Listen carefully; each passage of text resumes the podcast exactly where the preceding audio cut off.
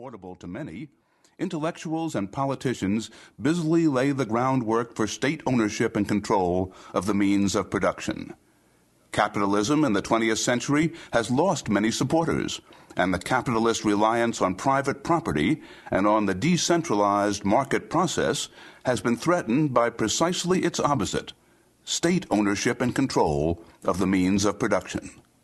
The contrast between a capitalist economy relying on decentralized markets and a socialist economy based on centralized planning can be made most dramatic by asking this question how would each system affect a young adult just completing his basic schooling and starting out in the job market?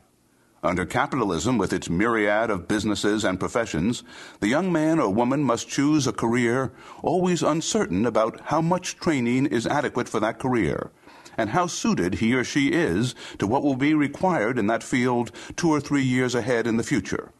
How anxiety provoking this can be. Under socialism, especially of the orthodox Marxist variety based on central planning, young adults have their career paths largely set out before them, based on their college grades and the latest socialist theories of career planning. How absolutely boring this can be. Schumpeter doubted whether the shift from the helter skelter of a bustling capitalist economy to the regimen of a socialist state would be, on balance, beneficial to working people. Still, he forecasted a definite shift away from capitalism toward socialism.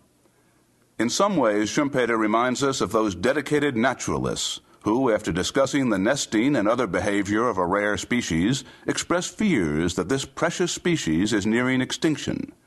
To document the decline of a species is certainly not to favor its demise. So it was for Schumpeter when he discussed the future prospects of capitalist society. He predicted it would decline without endorsing this result. To appreciate both Schumpeter the man and Schumpeter the scientific observer of capitalism and its demise, we need to return to the city of Schumpeter's youth, turn of the century Vienna, and to discuss his early career as a student and young economist. Imagine that we are boarding a tour bus that will take us through the highlights of Schumpeter's scientific work. Unlike many tours, this one will be a tour through time, starting with Schumpeter's early life in end of the century Vienna and ending with a review of the work of several modern day Schumpeterians. We shall distinguish Schumpeter's economic approach from the approach of several other leading economists of his day. We shall explore Schumpeter's basic ideas about capitalism and processes of technological change and we'll hear the observations of other thinkers who tried to develop Schumpeter's ideas further. From this, we can appreciate the work of modern day Schumpeterians and how that work emerged out of Schumpeter's basic thought. Let us begin by locating Schumpeter in the crowded landscape of modern European history. The Austrian Hungarian Empire of mid 19th century was described by the eminent historian Arthur J. May. It is a grotesque collection of odds and ends. Austria proper, the core of the realm, Hungary, Bohemia, parts of Italy and Poland, which, by some of the strangest of political whims, had fallen into the possession of a certain dynasty, the Habsburg. The Habsburg monarchy ruled over a number of diverse and complex cultural groups, with Vienna at the center of it all. Joseph Schumpeter was born in 1883 in Moravia, 200 miles from Vienna, in a region that was then part of the Habsburg Empire, but that is now part of modern Czechoslovakia. Schumpeter's father was a hard-working textile worker who died when Schumpeter was four years old. His mother was extremely dedicated to her precocious son. She quickly remarried a high-ranking lieutenant general in the Austro-Hungarian army. This brought the mother and son into the shelter of high Viennese society, where status and rank counted for much more than anything else. The stepfather's societal connections, coupled with Joseph Schumpeter's solid academic abilities, made it possible for Schumpeter's mother to enroll the young boy in Vienna's celebrated Theresianum. The Theresianum was the favorite school of the Austrian aristocracy. They put their students on a strict diet of study that emphasized languages, Greek and Latin, along with French, English, and Italian. the emphasis on classical studies and the importance of language skills was the hallmark of the Theresianum's educational philosophy. When Schumpeter graduated from the Theresianum at 18 years of age, he had studied subjects that are commonly included in the first two years of a liberal arts curriculum at an ordinary American college. In those days, the German law schools housed what today might be termed economics departments. The study of economics was thought essential to the proper study of law. Interestingly, these ideas about the relationship of law and economics are regaining currency today. Schumpeter entered the law school of the University of Vienna in 1901. In addition to his formal education at the university, there was the informal excitement of the city of Vienna itself. This relatively small city had an extraordinary culture. Yet, in other ways, Vienna remained an economically backward area, with only a taste of the lifestyle of London or Paris. In Schumpeter's time, the ambivalence of the Habsburg Empire was personified by the city of Vienna and its daily routines. Philosophers Janik and Toulmin capture the contrasts of Viennese life in their study of Vienna and its culture. Professor Janik wrote, The waltz has always been the symbol of Viennese joie de vivre. Yet it too had its other face.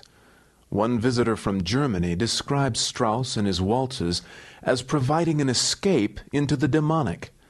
This is but one of many reports in which contemporary observers spoke of the Viennese passion for the dance as pathological and as reflecting their need to escape the harsh realities of daily life in the city of dreams. Philosopher Janik elaborates on these harsh realities as follows. The delightful cafes lining the streets of Vienna, where one can sit the whole day with a single cup of coffee or glass of wine, reading newspapers and magazines from all over the world, formed an essential part of the Viennese way of life, and they have always struck tourists as the embodiment of a relaxed, carefree existence. But as with Viennese music and dancing, there was another side to this institution. Throughout the 19th century and right up to the present, Vienna has had a grave housing shortage. Viennese working class housing has always been inadequate, both in quality and in quantity. Its apartments were dreary and impossible to heat adequately, so there has always been a need to escape these dingy and cold living quarters, and it was satisfied by the warmth and cheer of the ubiquitous cafes. Once again, the charm of the cafes was the other face of the hard realities of life as most Viennese knew it, and similar ambiguities characterized many aspects of Viennese life. This was the city that nurtured more of this century's greatest thinkers than any other place in the world. Names like Sigmund Freud, Ludwig Wittgenstein, John von Neumann, Arnold Schoenberg, are several from the long roll calls of Old Vienna. At the University of Vienna, Schumpeter studied medieval history with the historian Inama-Sternegg. This influenced him deeply, and one of Schumpeter's favorite topics that he returns to again and again in his published works is the contrast between feudalism and commercial society. Much later in his life, in Schumpeter's monumental book entitled History of Economic Analysis, he draws on this extensive historical training. For example, Schumpeter developed a concept known as the two traditions thesis.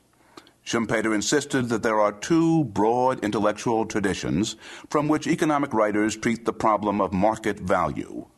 First, there is a utility tradition, which is at least as old as Aristotle's writings. It emphasizes the mutual wants of trading individuals as the primary factor shaping market value. This utility tradition was kept alive among the Christian churchmen of the 13th and subsequent centuries. It received its most complete development among Schumpeter's economics teachers at Vienna, Eugene von Bohm-Bawerk and Friedrich von Wieser. The other tradition in value theory is the labor tradition, which had its roots in several medieval texts, such as the writings of St. Thomas Aquinas. The labor tradition seeks to objectively measure market value. The labor content of commodities reflects something important about the actual conditions under which those commodities are produced. The labor theory would receive its fullest and most notorious development in the texts of Karl Marx. in the posthumously published book entitled History of Economic Analysis,